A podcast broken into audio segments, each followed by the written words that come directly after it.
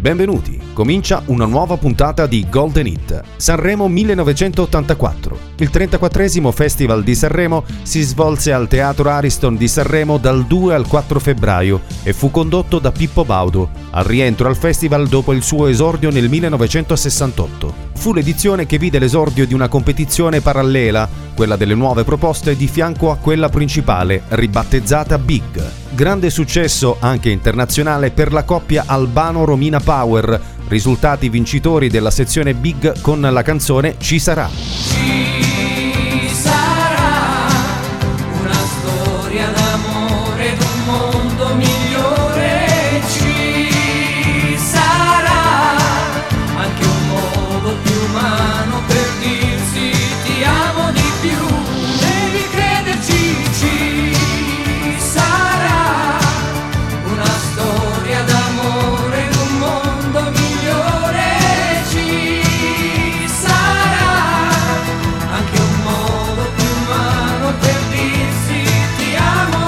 Mentre tra le nuove proposte si aggiudicò la gara il giovane Eros Ramazzotti con il brano Terra Promessa, con la quale spopolò oltre che in Italia anche sul mercato francofono e soprattutto in quello ispanico.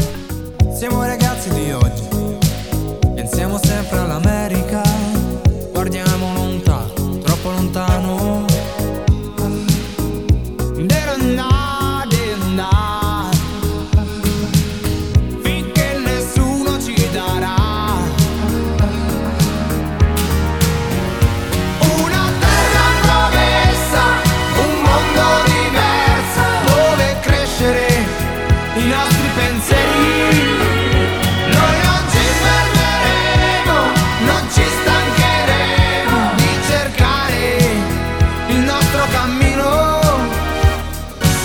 grande successo ottenuto anche dall'emergente Fiordaliso che con Non voglio mica la luna, divenuta un evergreen della musica italiana, ottenne anch'essa successo a livello internazionale.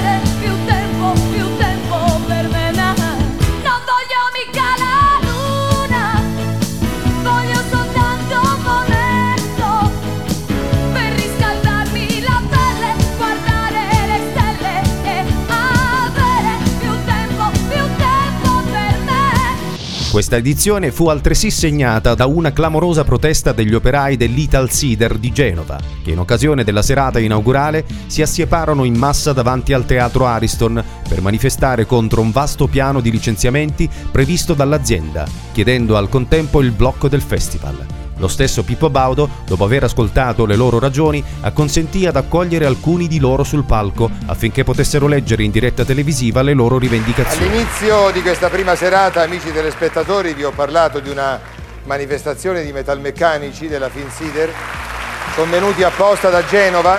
Noi ringraziamo i lavoratori dell'Italsider di Genova, ringraziano i telespettatori, ringraziano tutti i signori che sono in sala eh, per l'opportunità che ci è stata data. Tra gli ospiti stranieri spiccarono i Queen, che si esibirono con la loro hit Radio Gaga. Questi avrebbero voluto cantare e suonare dal vivo, ma l'organizzazione del festival, dietro pressione delle case discografiche, impose loro il playback, tanto che Freddie Mercury, per protesta, si esibì per quasi tutta la durata della canzone tenendo il microfono lontano dalla bocca, protesta che la regia tentò maldestramente di coprire abbassando l'audio della canzone.